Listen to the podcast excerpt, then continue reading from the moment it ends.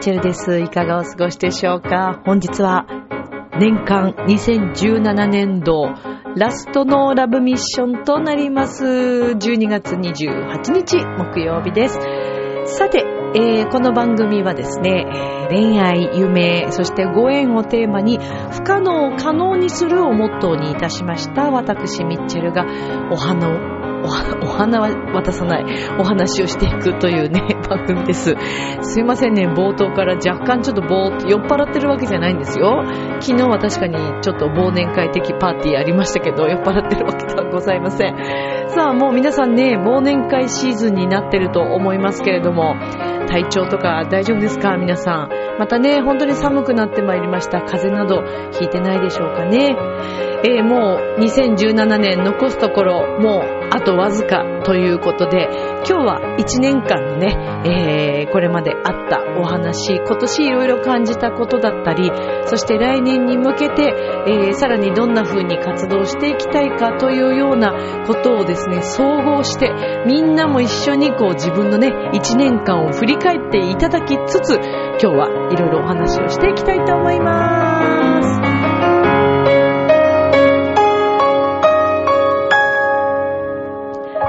この番組は、ちょわへよ .com の協力のもと配信されています。さあ、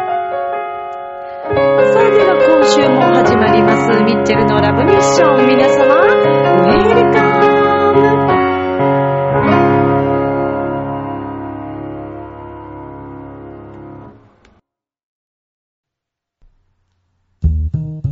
ムねえ、楽しんでる？もしかして諦めたりしてない？チョアヘオ .com を聞いているそこのあなた、ミッチェルと一緒にラブミッション。改めまして皆様こんばんは。ピキッととしたね、今ね、ペットボトルの音です。怪奇現象ではございませんのでご安心ください。さあ、えー、12月28日でございますよ。もうね、28、29、30、31日でしょ？終わりますよ、2017年が。早いよ。今年は何だろうね。どうでしたね、皆さん。どうでしたねって言われてもね。まあ昨年もね、えー私すごく充実した後半、まあそうですね、7月に手術をして、で、そこから結構あっという間のね、えー数ヶ月を送って、そして今年に入ったわけですけども、まあ昨年からその手術後から、まああの、いろいろ復帰させていただいて、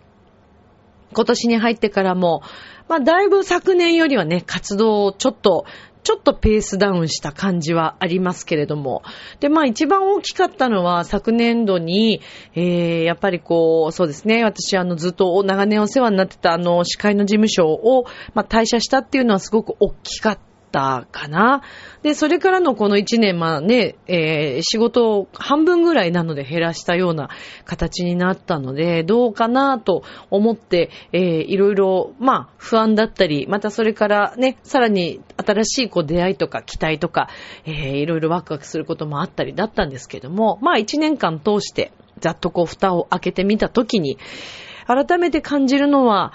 そうですね。あの、出会いというのは本当に不思議なもので、何かやっぱりこう、なくなってしまうと、そこに必ずまた新しい出会いがあるというのが、うん、改めて今年そう思いました。これまでもそんな風に感じることが多々あったんですけども、より今年はそんな風に感じた一年間でしたね。うん。で、まあ今年はちょっとそのペースダウンをしつつも、まあ、えー小学校、中学校、高校のね、えー学校公演は、あのー落とさず、できるだけやっていこうという形の気持ちではありましたし、で、えーその中で今、あの、私ともう一人、あの、メンバーの女の子がいて、えー宮城まりちゃんと言ってね、彼女も、あのーそうですよ、テーマパークでも歌っていた子なんですけども、本当素晴らしい、あの、歌手なんですね。オペラも歌うし、えー、それから、ちょっとこう、なんていうのかな、大道芸じゃないけど、ピエロみたいな方とね、一緒にこうコラボしたりとかしてて、もう本当に、あの、私たちは結局、ピンなので、MC 兼歌のお姉さんっていうのは、一人ずつしか入れないから、一個の公演につき。なので、まあ私が入れない時に彼女に行ってもらったりとか、そんな関係でもあるんですけど、まあマリちゃん、ね、だから会ったりはあまりできなくて、あんな、なんかあれなんですけど、まあ電話で話したりね、こういろいろ共有したり、歌のこと、声の話をしたりとかもするんだけど、まあ本当に、ね、あのー、そうそう。なので、二人でこうね、協力しながらこの一年間まあ過ごしてきたんですけど、すごくこう、なんていうのかな。やっぱりでも、この音楽のメンバーに関しては、もう本当に中には20年ぐらいの付き合いの人もいて、今年もいろんなところに回らせていただいたんですよね。だからまあ、さらにまたこう、毎年毎年みんなとの絆が深まるという、うん、そんなメンバーです。もう変わらずこれからも、えー、できるところまで、まあ、やっぱりお互いみんなね、それぞれ年は取っていきますから、嫌でも。だけど、うん、そうだな。嫌でもっていうのはちょっと語弊があって、あんまり私はそんなに年取るのが嫌だなって感じることはそんなになくって、まあ、体力的なところでね、あ、昔とは違うなと感じて、ちょっとこう、頑張らなきゃなと思う部分はありますけども、どちらかというと、なんかまた一年こう、年齢を重ねたことで何か一つ成長があったのかな、なんて思ってみたり見なかったり。うん。で、それはもう皆さんとね、一緒に共有して、で、それぞれがみんな自分のフィールドで活躍しているので、時々こう会って、まあ毎日毎日会うわけじゃないので、そのシーズンに会って、えー、1ヶ月、2ヶ月、ね、結構一緒にいる期間があったり、地方に行ったり、もうそこが私にとっては息抜きのメンバーというか、本当にね、いろんな話ができるメンバー。超楽しいメンバー。大好きなメンバーですね。うん。で、お互いにみんながそう思ってるので、いい人しか集まらないんですね、ここはね。本当にありがたいことにね、もう最高です。なので、あの、ラブミッションをね、聞いていて、もし、ミッチェルはじめ、そんな楽しい仲間たちの音楽。いや、もう本当にいい仲間で奏でる音楽は、いいものしかもちろんなりませんから。って言い切っちゃったけど。自分で言うなってて。でも、そうなんですよ。やっぱりね、楽しい雰囲気は絶対お子さんたちにはすごい伝わるから。特に子供たちはすごいそれキャッチする能力がすごいから。冴えてるのでみんな。うん。だからすごく盛り上がるんですね。いつもどこに行ってもうん、盛り上がらないことはないですね。で、まあね、ぜひあの、この学校公演とか、あの、来てほしいなとか、PTA のね、方もし聞いてらっしゃる方もいらっしゃるかもしれない。もしくは学校の先生関係の方もいらっしゃるかもしれません。その場合はですね、あの、私たちのこの、え、学校公演のメンバーは、えー、プロシードアーツというね、事務所なんですけども、あの、インターネットで検索していただければ、なので、プロシードアーツ経由で、えー、ブラスアーツ、東京ブラスアーツというグループか、アクシスチェンバーオーケストラというこの二つのグループなんですけど、で、時々ですね、えー、女性、男性含めて4人、私も含めて4人の4世の、えー、アンサンブルボーチェというね、グループがありまして、これはもう声とピアノで表現していくグループです。ミッチェロにもいますから、え、ぜひもしよろしければね、あ、来年ちょっと学校公演頼んでみたいなとか、あ、なんかミッチェルそんなことやってるらしいな、なんて興味があったら、ぜひ、プロシードアーツで検索していただければ。これ事務所に言ってないけど、勝手に宣伝してるけど、いいよね。すいません、社長ごめんなさい。勝手に。すいません。でもまあ、あのね、私としては、こういう出会いがまた縁をね、繋いでくれたら嬉しいなと思ってるので、来年もまたさらにさらに、えー、学校公演も増やしていきたいなと思ってる次第なので、ぜひ、プロシードアーツともども、東京ブラスアーツ、そして、アクシスチェンバーオーケストラともどもどうぞよろしくお願いいたします。アンサンブルボーチェもよろしくお願いいたします。はい。まあ学校公演は結構ね、今年本当にまた多くたくさん行かせていただきましたね。それで、えー、それからまああと、個人の活動というか、浦安市でのコンサートですね。で、まあ今年はちょっとクリスマスもね、まあ昨年に引き続き乗れなかったんですけれども、えっ、と、ピュアクリスマスコンサート、ね、毎年恒例のね、ピュアホワイトクリスマス。まああの、本当に出たい気持ちもすごくあったんですけど、まあやっぱり練習の回数とかね、を含めてちょっと、まだなんとなくね、自分の生態とも、こうなんか、あの、相談しながらっていうところもあったので、ちょっとね、今年は出れませんでしたけれども、まあまだ来年ね、ご縁があればとは思っていたりとか、でもあの、浦安のね、えー、文化会館での、えー、ポットラックコンサートに出させていただいたりですとか、それから、今年はそうですね、浦安で、あのー、デコボッコさんで、合ってるよね。私、デッコボコさんって前、デデコボッコさんだよね。で、あの、イタリアンのね、お店でコンサートさせていただいたりとか、まあ、それもね、本当にあの、港屋良子さんという方に出会ったというのもありましたし、うん、そうですね。あとはそうだな。まあ、今年は本当に学校公演が特に多かった感じですけれども、忘れてることあんのかな？いや、でも、うん。ごめんね。もう、もう一年間の記憶というものが、ここがちょっと私心配なところですね。大丈夫かなって。まあでもとにかくね、演奏させていただく場所がもうあるということ自体が私たちにとってはもう幸せなことで、あ、そうそう、新宿のね、センタービルでの演奏をさせて、クリスマスね、コンサートも無事にショコラビットのメンバーでさせていただいたりですとかね、今年も。それから、あとは、山の楽器の系列ですけれども、大きなイベントで、えー、カルメンをね、東京芸術劇場で指揮を触れたという、そしてグループをね、作らせていただいて、あの、そこで演奏できたということは私にとってもすごく大きな、え、またなんか新たな一歩でしたし、来年もそうですね。いろいろまた、まあ、あとはね、友人の結婚式とかかな。あの、友人づての結婚式だったり、それから仕事場で出会った方が結婚式を頼んでくださって、あの、司会をね、というご縁で。ちょっと今もう結婚式は、もう大々的に私は司会はしておらず、もう本当にご縁で繋がった方のみです。ただこれが面白いもので、本当にね、ご縁が繋がってるんですよね。毎年誰かしら、はい、どこからか私が、あの、司会させていただいた、えっ、と、まあ、お友達だったり、知り合いだったり、えー、そんな関係の方々がいらっしゃって、で、今度それを見ていた方、要はだからその私の繋がった新郎新婦の今度友人とかが次の年に結婚式を挙げるって言って、私にまた頼んでくださるっていうパターンが、これ結構ね、よく、うん、あるんですよ。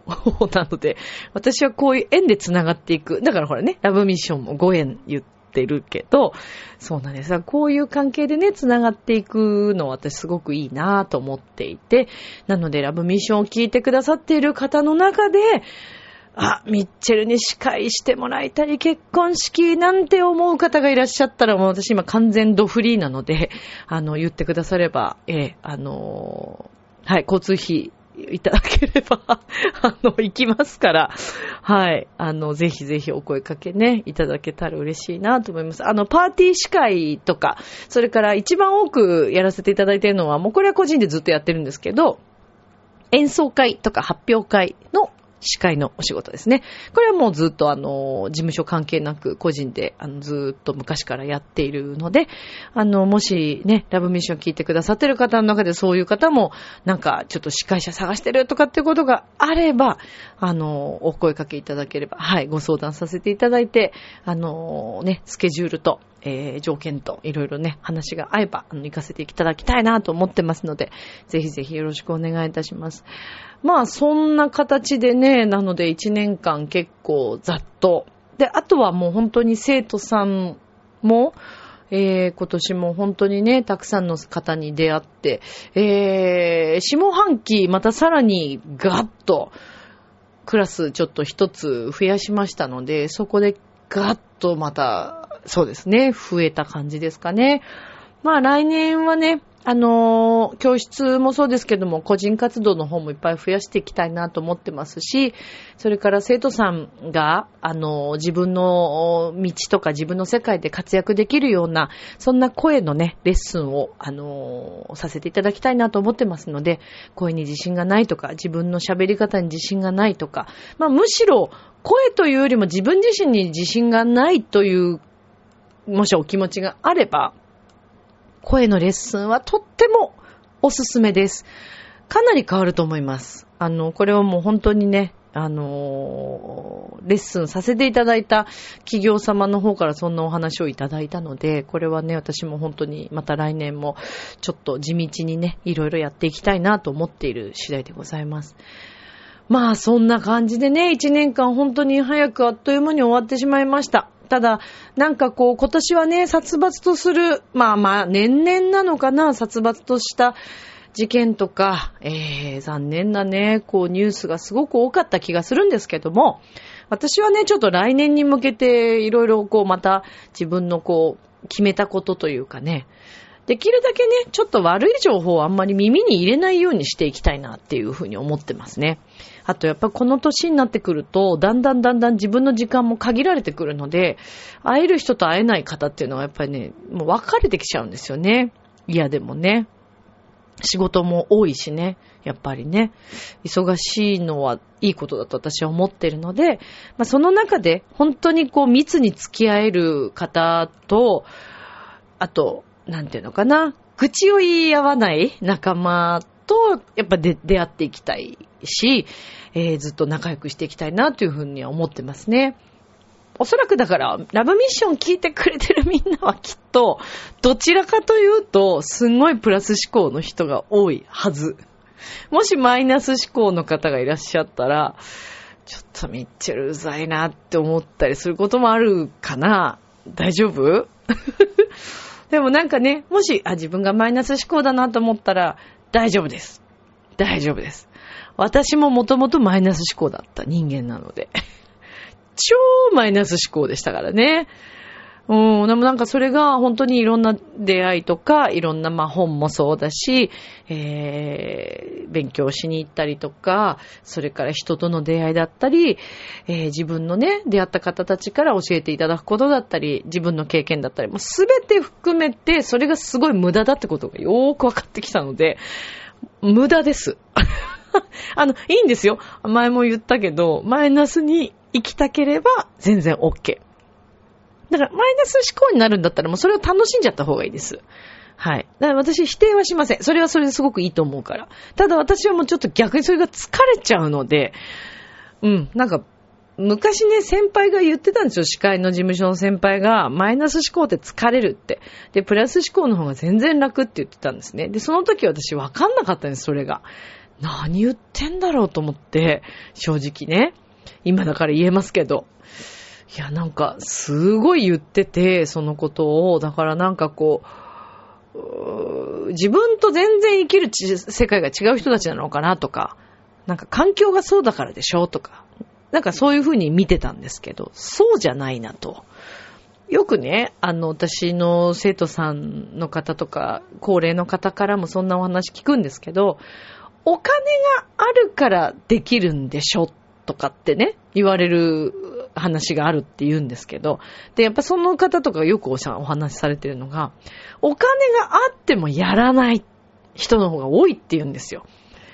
ああ、でも本当におっしゃる通りで、お金があるないとか、環境があるないは関係なくて、自分の気持ちがあるかないかっていう、これだけなんだなって、すごい思います。だから自分がどこに行きたいのか、どんな生き方をしたくて、どんな世界でやっていきたくて、あんまりレベルって言い方好きじゃないですけど、どのでもレベルでやっていくかっていうね、ちょっと今、この中ではこの言葉を使わせていただきますけどね。それも自分で決められることなので、どこへ行きたいかはもう自分で決めてます。で、もしかしたらこれ聞いてて、えー、そんなことないよ。私すごい頑張ってんのに、全然行きたいとこに行けないんですけど、とか、いや、僕すごい、あの、やることやってるし、もう四六時中働けてるけどお金がないとか、って思ってらっしゃる方がもしいたら、それはね、頑張るだけじゃダメなんですよね。だ頑張ってるの。すっごい頑張ってるの。だからそれはもう本当に褒められるべきことなんですけど、許してないんですよね。だからね。お金をもっと僕はいた、もらっていいんだ、いただいていいんだ、そのぐらい頑張れてるんだっていうことを許可してなかったり、私今幸せじゃない。幸せになりたいのに幸せじゃない。そしたら幸せというもの、まあ幸せは本当はもう今でも本当は幸せに気づくってことが大切なんですけど、幸せになる自分を許可しないと入ってこないんですよね。これはもう本当にね、もうその通りだと思いました。その通りだと思います。はい。私自身がそれをすごい感じてます。あとね、プラス、まあ、あの、インターネットでもありますけど、般若心経の、ちょっと現代版の、この話昔もラブミッションの中でしたことあると思いますけど、あれはもう実に面白いよね。現代版。要はね、般若心経で言ってるのは、この世には何もないって言ってるんです、もう。何にもないの。何にもないんだから悲しみもないし、喜びもないし、物も何もないんですよ。ないんだけど作ってるのはみんな私たちだから、それをどういう風に捉えるかっていうのも自分なんですよね、結局ね。よくわかります、それ。そう。だから私はできるだけ楽しいこと、だって楽しい方がいいじゃん、毎日。で、あとね、ダイエットも ちょっとそれはね、まあ、そうだな。ドレスとか、まあ、着るもののことを考えると、ちょっと、もうちょっと絞った方がいいなとは思ってるんですね。それは思ってるんです。ただ私食べることが本当に好きなので、で、今までは食べることを減らそうとか、まあ、断食も頑張りました。確かに断食も心地よくなる。あれはね、本当に脳細胞的なところのレベルで、いろいろなくす、なくせるものがあるので、本当にね、意識がはっきりします。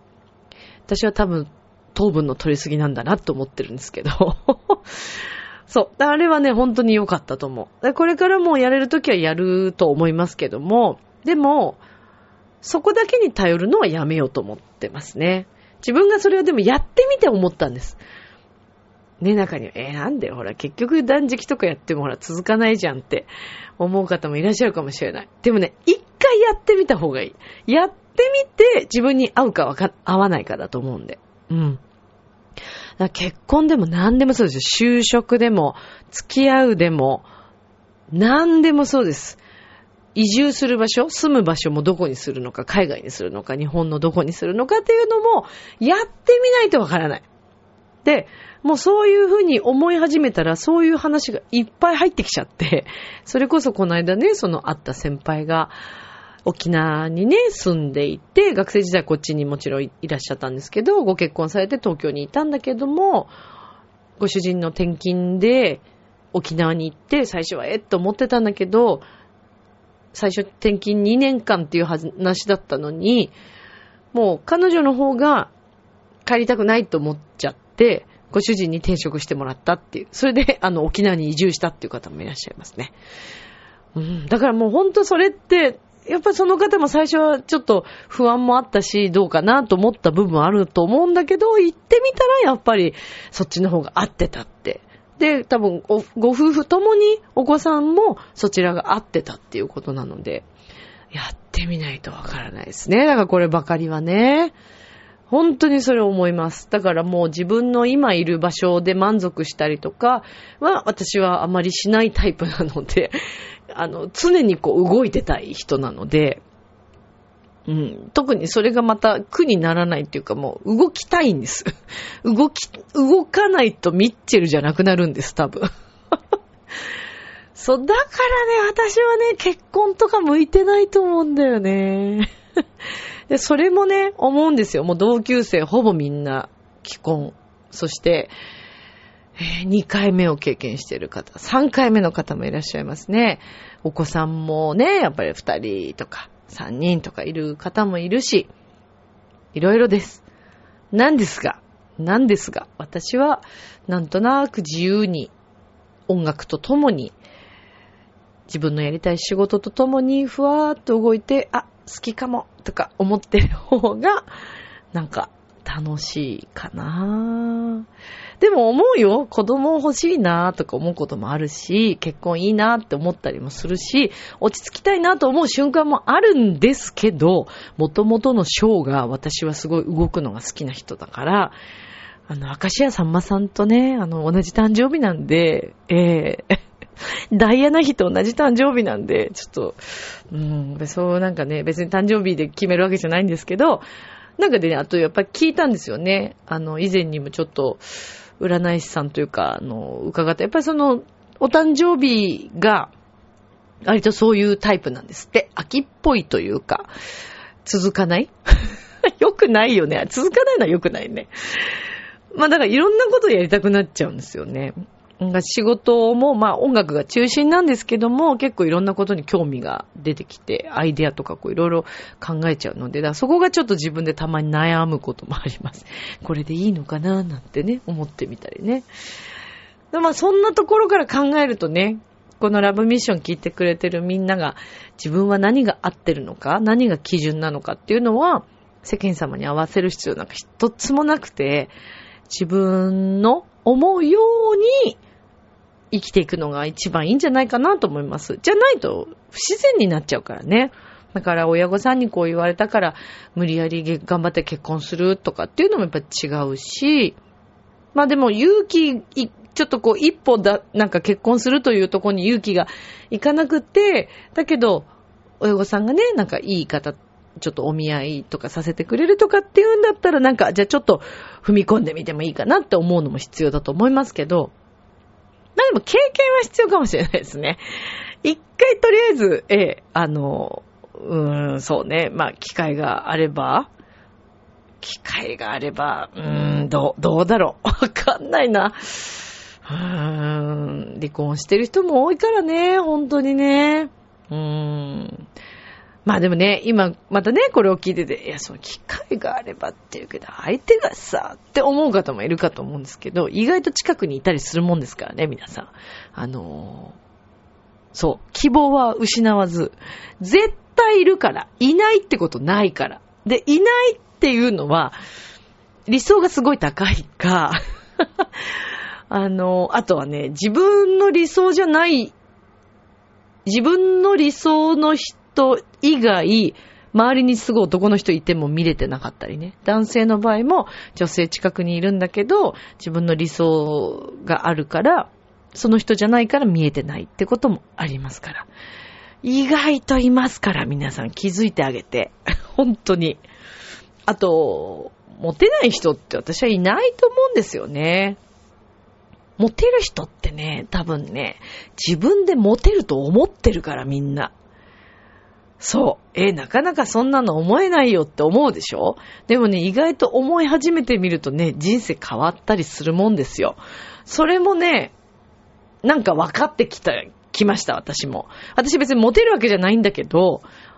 まあでもある程度ね、この仕事しててね、あまりモテないっていうのも困っちゃうからね。ね誰からも見てもらえないとかね、コンサートも来てもらえないっていうのも困っちゃうし、ちょっとそれは困っちゃうんですけど、同性異性関係なくですよ、これは。でも。うん。だからなんか、自分に気づくっていうか、もうちょっとモテてもいいかな、私ってね、許してみるのもいいかもしれないですよね。まあでも決して、決してね。明日もスマイルで、ラブミッション。今日もありがとう。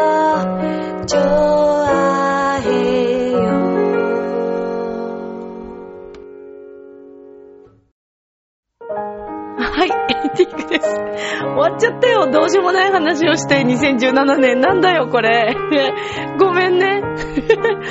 まあでも、いいでしょ淡々と私の思ってることね、すいませんね。ベラベラベラ喋ってましたけど。